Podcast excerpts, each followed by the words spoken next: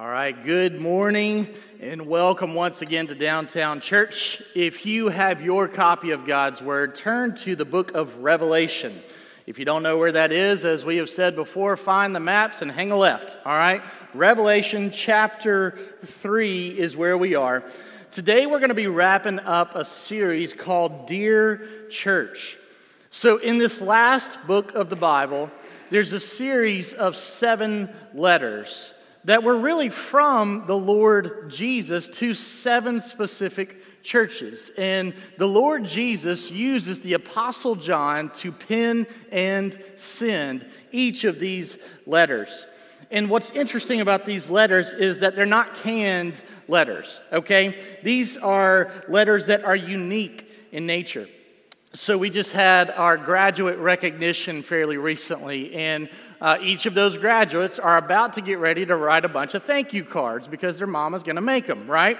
And I remember that. I remember writing those notes and those letters, and I was appreciative, but uh, here's what I found myself doing I found myself writing the same thing over and over again just because I was writing several of these. But that's not what Jesus is doing in these letters. Jesus is very intentional with his words to each of these seven churches. And I think that's important for us because we're all a little different, and every church is a little different, every denomination is a little different. And so, what I think we experience as we read these letters is we see us somewhere in these letters, maybe in multiple letters, or maybe there's one that stands out to you in particular, and you're just like, wow, that one hit me square between the eyes. My encouragement for all of us is, and this is really anytime we interact with God's word, but may we not just read these words. May we not just think about a letter that was sent to a church, but may we think about where we are in this letter and how the Lord Jesus might want to speak to us through his word this morning. Amen. So many theologians believe that this particular letter is unique because not only is it speaking about a specific church at a specific point in history, but many theologians believe that it's also forthtelling of what the church in the last days will look like. And I do believe there will be a progression leading up to the return of Christ, and that might be soon. It very well might be. And here in this letter, we see some characteristics that will be evident in the church in those last days. And so, my hope for us as we read and study this letter is that we would allow the Lord to kind of safeguard our hearts as we learn about some things that ought not be in the church. So, with that being said, let's now go to the Word of God together. If you're new here at Downtown Church, what we like to do is to stand for the initial reading of God's Word. So if you would and you're able, let's stand for the reading of God's Word. Revelation chapter 3, beginning in verse 14.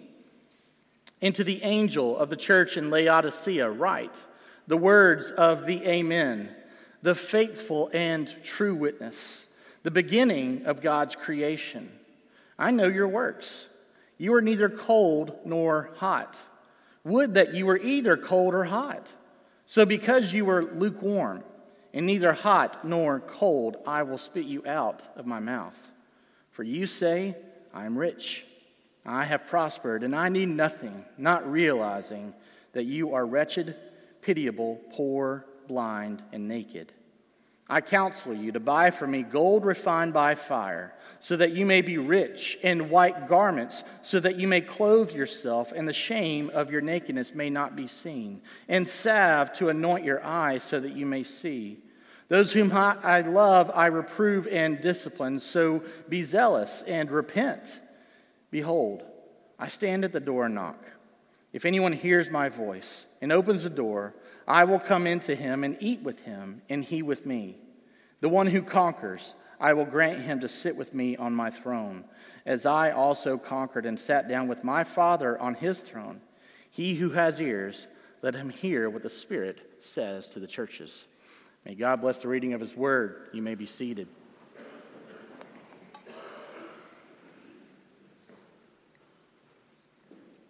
In the other six letters that we've looked at so far, Jesus had one good thing, at least one good thing to say to each of the six churches we've studied so far. Things like uh, there were brothers and sisters in Christ that were enduring severe persecution.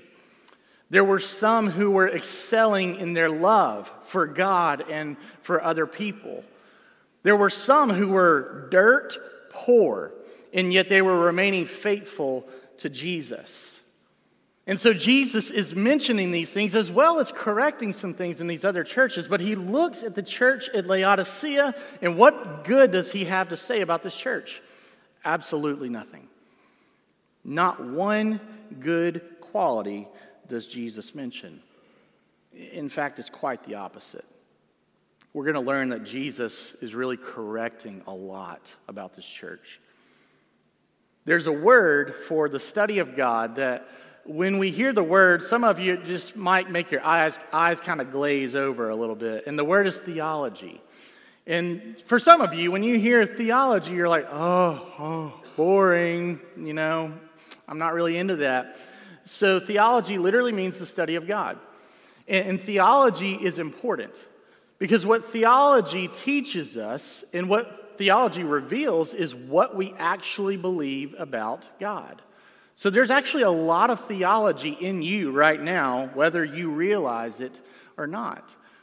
So this is important in this letter because what Jesus does is he starts out this letter and busts out some theology on the church. And he does that by letting them know who the letter is from. Look at verse 14. Into the angel of the church in Laodicea, write the words of the Amen, the faithful and true witness, the beginning of God's creation. So, this letter is from none other than Jesus. And here, Jesus calls himself the Amen. Now, you might be thinking, wait a second, isn't that like how you hang up when you're praying? Like, you know, all God's people said, Amen, you know, we're done, right? So, Amen literally means verily or truly. And we probably don't use those words a whole lot either. I think this is what Jesus is getting at here. As I heard one pastor say years ago, he said, All the promises in the Bible find their yes in the Lord Jesus. So the Bible's filled with lots of promises for God's people. And every one of those promises is really rooted in Christ. And so Jesus is quite literally the Amen. He is the verily, the truly, He's the assurance that those promises are true. He calls himself the Amen. Then he calls himself the faithful and true witness. As we're going to see in this letter, this church thinks they're in one condition, but the faithful and true witness, the Lord Jesus, steps in and says, No, let me tell you where you actually are. Let me tell you where you really are. And then the third thing he calls himself is the beginning of creation which is an interesting statement.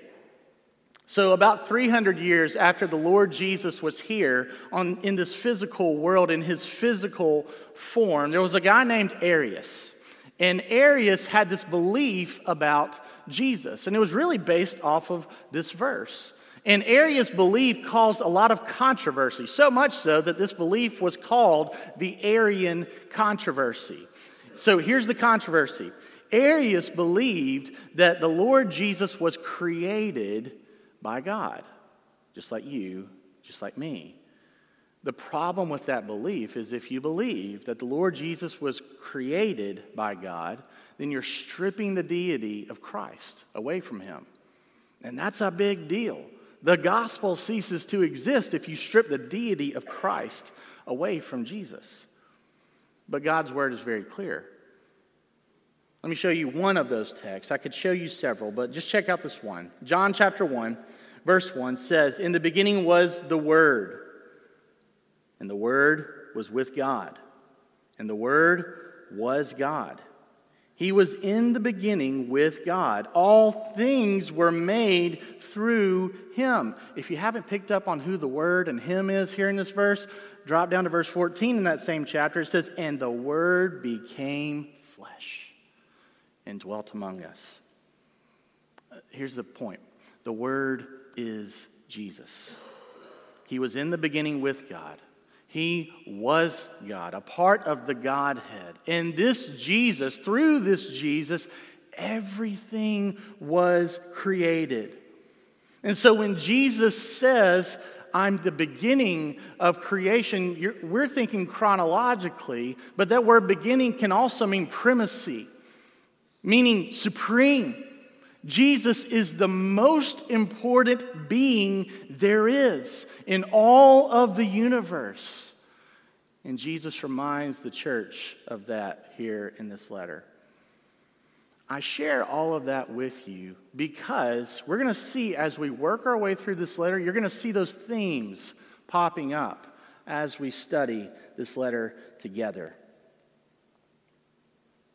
Which brings us to our first point that we're going to look at this morning. So, we're once again thinking about what this church was dealing with, but also considering what the church in the last days will look like. Number one, the church will become lukewarm the church will become lukewarm. Look at Revelation 3, verses 15 and 16. I know your works. You are neither cold nor hot. Would that you were either cold or hot. So, because you are lukewarm and neither hot nor cold, I will spit you out of my mouth. Uh, so, I know we don't do this a lot anymore, but writing letters okay? So if someone were to write a letter to you, they'd probably talk about some things going on in your life. They'd probably reference what you, what you do for a living, or where you live, or your house, or things that are going on around you. And that's actually what Jesus does here for these Christians. So Laodicea was a part of a Tri Cities area. Okay, so Laodicea was here, and to the north, about six miles, there was a city called Hierapolis. Has anyone ever been to Hot Springs, Arkansas? Few of you. Okay, that's basically what, what was popular in Hierapolis hot springs. And so people loved to travel to Hierapolis and experience the natural hot tubs, okay? They enjoyed those warm waters. It felt good, it was used for medicinal purposes. It had a lot of minerals in it, so it wasn't great for drinking, but a lot of people loved their water just to enjoy. And so to the north, six miles, was this warm water. To the east, about 11 miles, was another city called Colossae. If you've ever read the book of Colossians in the Bible, the New Testament, the Apostle Paul wrote a letter to the church in Colossae. So Colossae didn't have hot springs. What they had was mountains around them. And coming down from the mountains were these beautiful, clear streams. And so the water would get down to Colossae, and it was cold and it was refreshing. Just tasted really, really good. And so you got Hierapolis with this wonderful, warm, steamy water, and then you've got Colossae with this beautiful crystal springs type water. Then you got Laodicea. Laodicea did not have hot springs, they did not have clear streams of water. What they had was kind of murky, lukewarm water. Wasn't anything to write home about. It, it, wasn't anything that they were even excited about. So here's what the people in Laodicea did they were like, okay, our water's nasty. Let's fix this. Let's get water from somewhere else. So what they did was they built a fancy gutter system called an aqueduct and they funneled this water from Colossae to start with. They were like, we need that cool, refreshing water to drink. And so they work and they work and they work and they get this gutter system built, this aqueduct built. And the water begins to flow and everyone's excited. And the water gets to Laodicea. And lo and behold, it's not refreshing. It's not cool. It's been baking in the sun all the way down those 11 miles. And then it gets to Laodicea and it's just kind of, yeah, like not exciting.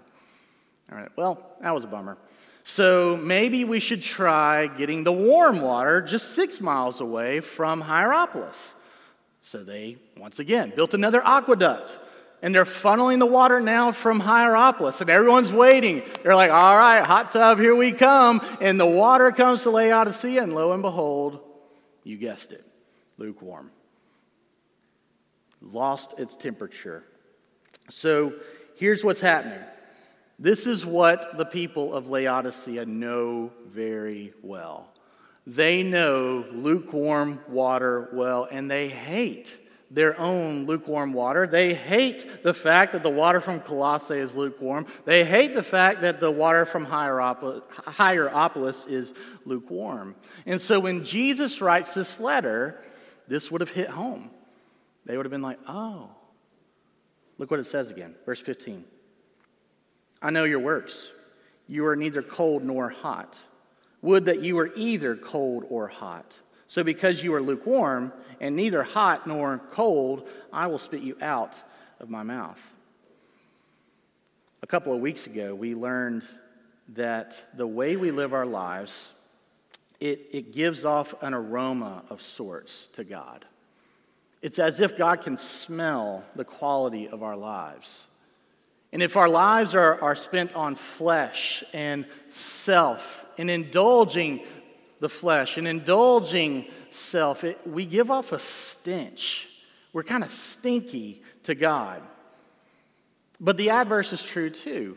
If you live a holy life, if you repent of sin and you walk forward in righteousness with the grace and strength that God provides through His Spirit, you give off a fragrant aroma and it's pleasing to God. And we see something similar here, just a different sense. It's not smell that the Lord Jesus references here, it's taste. And apparently, there can be a pleasing taste, and apparently, there can be a very displeasing taste. To the point that when the Lord Jesus gets a taste of the church, if it's lukewarm, he spits it out of his mouth. Yesterday, our kids had soccer tournaments, hence the sunburn. And as we got done with the soccer tournaments, I went to my car and I hopped in the car and I had a bottle of water. I was like, oh, good. And I went to take a sip. I was like, that's, that's not what I thought it was going to be. That's similar to what the Lord Jesus is explaining here. He's saying, I got a taste of your church and I don't like it. I got a taste of your church and it's really despiteful. It's nothing good. So, what does it mean to be spiritually lukewarm? I think it means a couple of things. I think one, there's a lack of passion, meaning there's no longer an excitement for the things of God. You're neither hot, you're neither cold, you're just lukewarm. No excitement, no emotion. And please keep in mind, this is, these are Christians that the Lord Jesus is writing to. And so these are people who believe that there is a God. These are people who believe I'm a sinner and I need a Savior. They believed in God the Father, they believed in God the Son, who gave his life as a ransom for many. And they also believed in God the Spirit, who dwelt inside of them. So they believe this gospel. They had that theology and doctrine in mind, and yet, I think if you were to honestly ask them about the state of their heart spiritually, it was just kind of blah, you know? Not hot, not cold, really no emotion. I once heard of a pastor who, when he would interview people that wanted to work at the church that he pastored, he would ask them, he would say, When is the last time that the cross of Jesus moved you to tears? Let me ask you that question. You don't have to write it down, you don't have to raise your hand. Just think about it. When is the last time you thought about what Jesus did for you and it actually moved you emotionally? If you believe this stuff, if you, if you really believe in that incredibly great sacrifice on your behalf for you, then, church, let's get real. That should do something here, okay? It should do something to us on an emotional level. When we sing worship songs like we were just singing earlier, we should do more than just be on autopilot because we know the song and we like singing. We should be interacting and engaging with our emotions. When we read and study God's word, here's a temptation. When we read and study God's word, we might be tempted to engage intellectually, thinking about concepts and ideals, history. But God does not want us to just engage with our minds. What did Jesus remind us was the most important command in all of Scripture? Love the Lord your God with all of your heart. The word heart is a hard word to translate into English. We, we put heart, but the word heart literally means the seat of one's emotions. So here's what that means God wants us, when we gather here, when we read our Bibles at home, when we're thinking about the Lord, even just driving down the road, He wants us to engage, not just intellectually. He wants our hearts to be moved. I think the Lord Jesus looked at the state of this church and did not see that. I think there was an emotional disconnect there. There was a lukewarmness. I believe there's also a lack of backbone for lukewarm Christians. I think lukewarm Christians are quick to compromise when it comes to truth. They don't quickly object to God's word being twisted or manipulated. They don't stand up for what God has said to be true in His word. Instead, they become PC Christians, uh, politically correct Christians. And can we get real with the state of our nation? This is happening all over our nation today. There are whole churches that are allowing the Word of God to be twisted and manipulated, even by the hands of those pastors. There are whole denominations that are bending and flexing to the opinions of man. And, church, that's a dangerous place to be. It just is. And I think this is what Jesus means when he says, Hey, I'm the Amen. As John uh, John's gospel says in John 14, I am the way, the truth, and the life. May we heed this rebuke, church.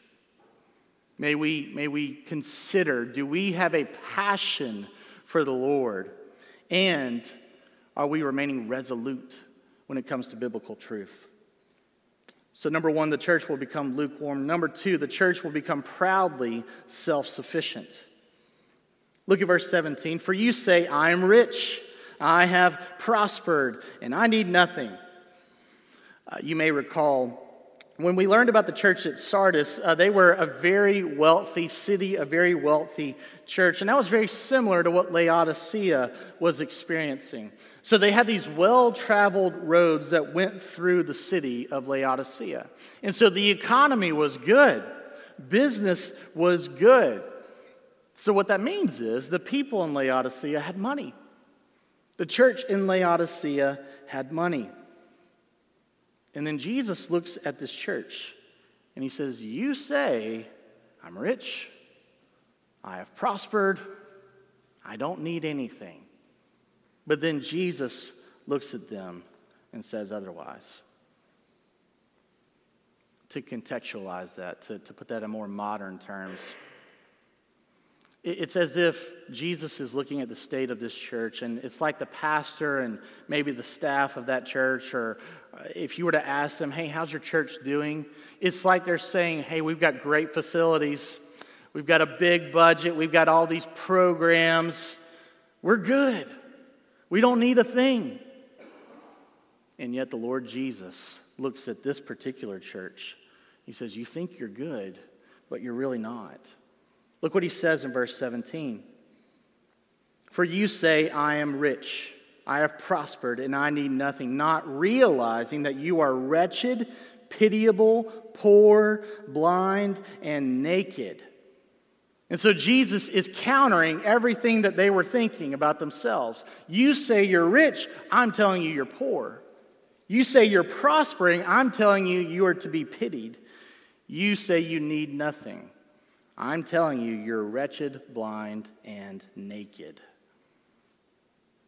I believe this will be a hallmark attitude of the church in the last days. Progressively moving away from Jesus. I believe we're going to be seeing more and more churches that are good at drawing the masses. And I think their sermons will make people feel good. And I think people will leave feeling happy. But there can be some danger there, right? The apostle Paul talks about this. Look at 2 Timothy chapter 4 verse 3. For the time is coming when people will not endure sound teaching, but having itching ears, they will accumulate for themselves teachers to what?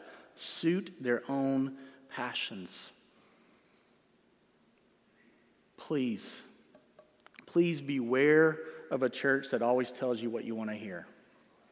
Please. I'm, I'm begging you, if you ever leave this church, not that we're perfect, but we, we're trying really hard to read and study God's word as it is. But please beware of a church that tells you what you want to hear.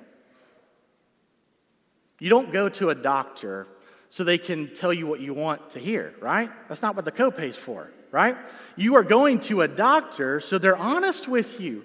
So they tell you what's really up in your body what really needs to change. And the great physician, the I am, the faithful and true witness, steps in to the life of this church and he writes them a letter. And he lets them, hey, things aren't looking very good for you right now.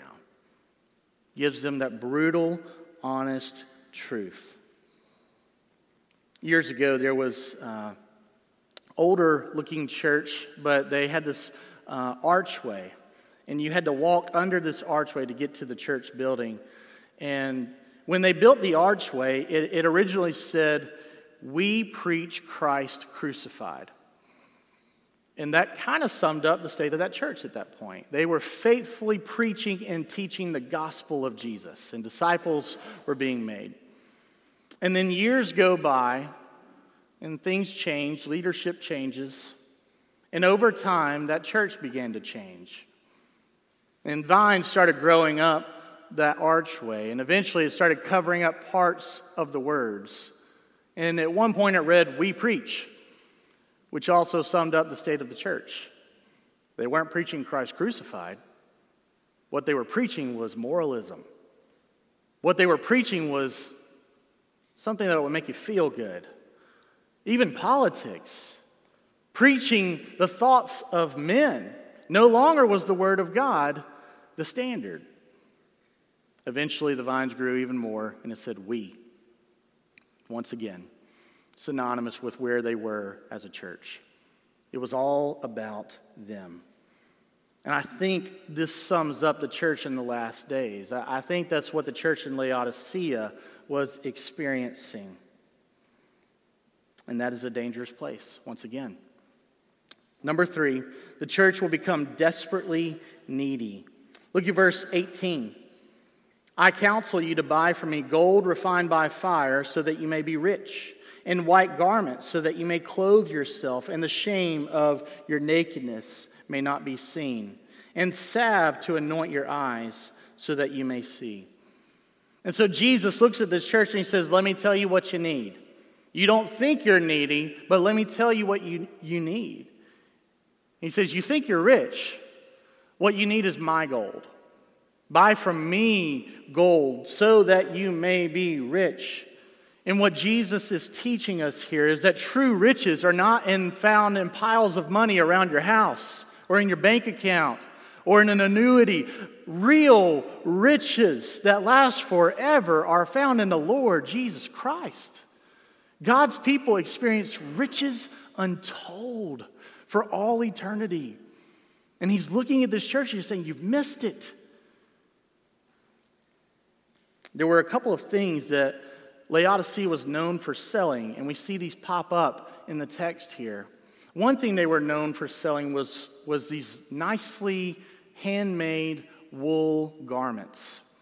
And Jesus says to them, Look, you think you, you're good with your clothing, but what I tell you is, you need my white garments, that it might clothe your nakedness.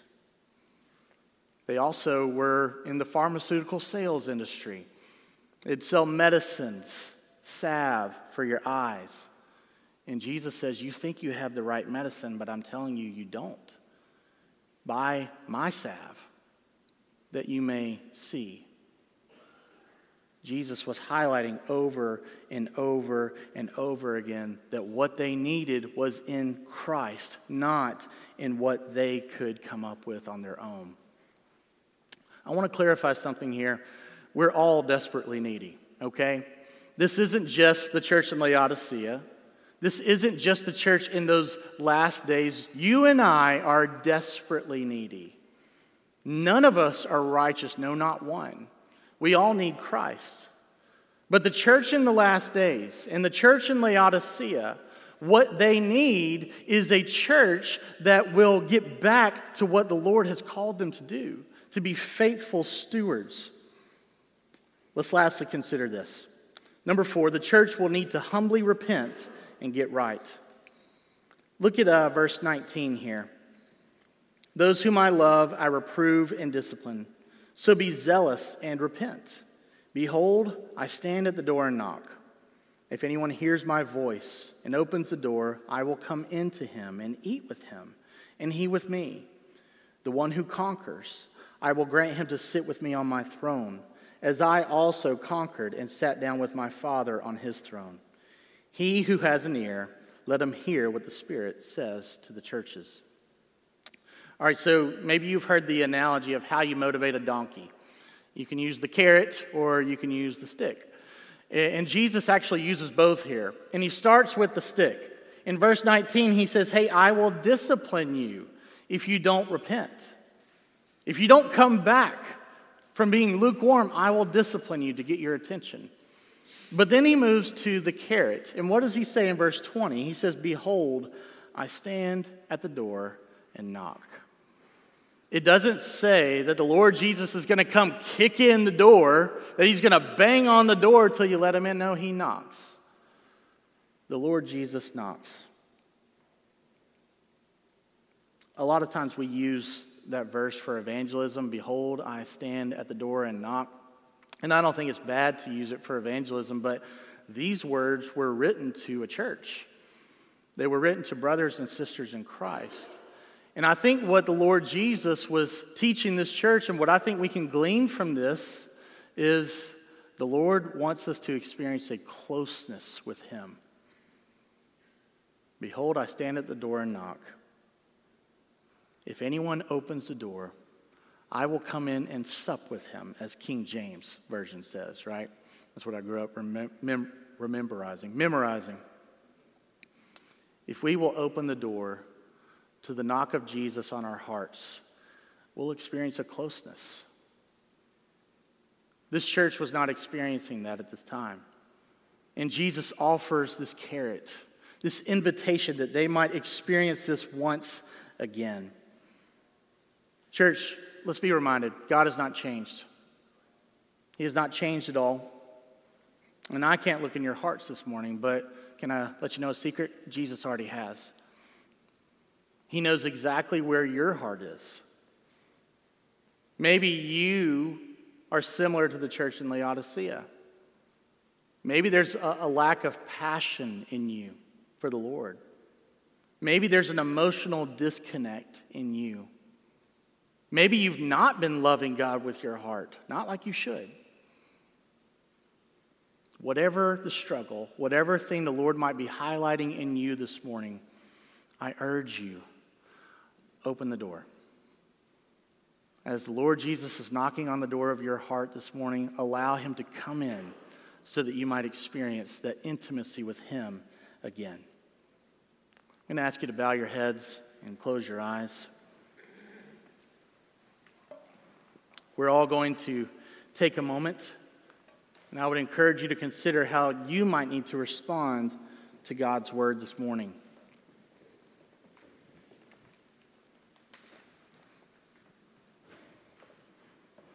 Maybe as you think about your personal walk with the Lord, you see there's not a whole lot there.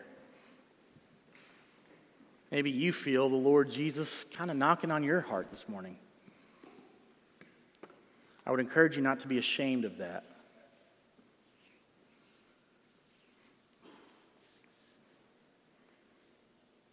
Lord, we are your church. We don't claim to be a perfect one.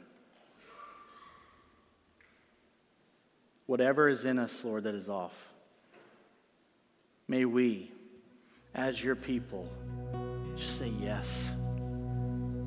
Whatever you want whatever you desire to see in us, whatever you desire to do in us, may we open the door and allow you to come in and resume that seat as Lord of our hearts and lives. Lord, if there's anyone here that realizes they're lost, they've never confessed that you are Lord, they've never repented of their sin, I ask that you might convict them of their sin and remind them of your great love for them, that they might be saved today. We ask all of these things in Christ's name. Amen. Let's stand, and if you would, let's sing. The altar is open.